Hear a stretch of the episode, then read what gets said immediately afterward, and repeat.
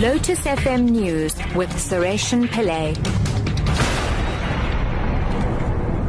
12 o'clock, good afternoon. Two suspected, two suspects aged between 30 and 31 have been arrested for allegedly dealing in drugs in Peter Pietermaritzburg. Police spokesperson Thulani Zwane said they raided a house and discovered the drugs and arrested two suspects.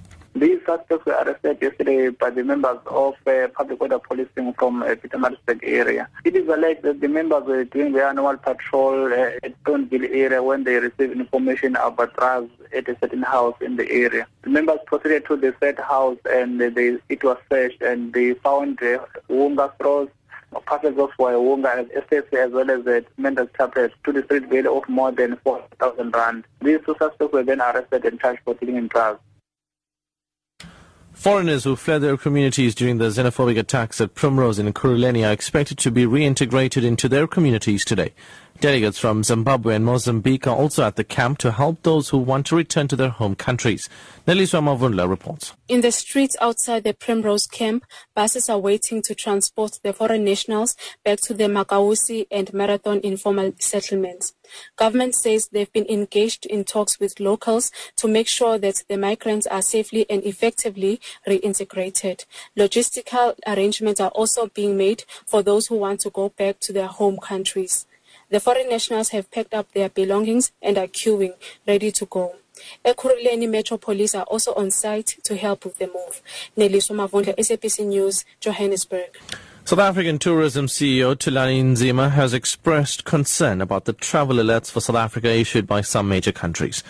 All of them advised their nationals to be cautious about traveling to this country because of the recent attacks on foreigners.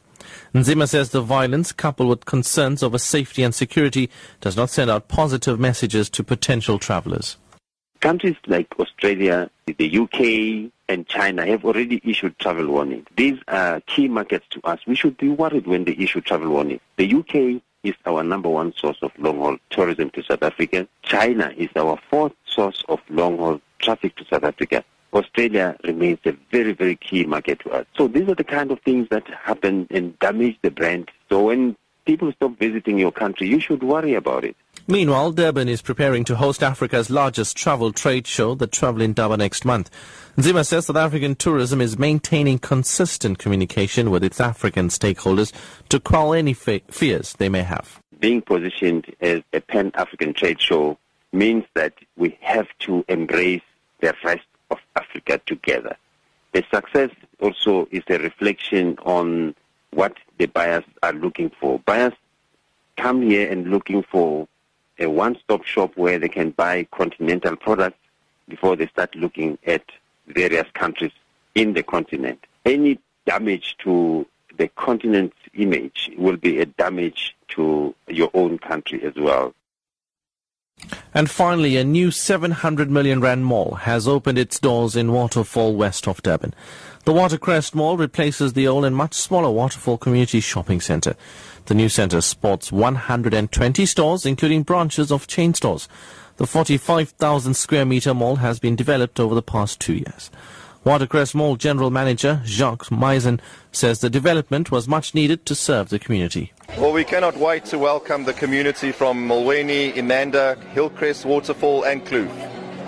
We're looking forward to seeing all the friendly faces. The mall has been a much needed asset in this area and we do believe that it's going to serve the community well in years to come.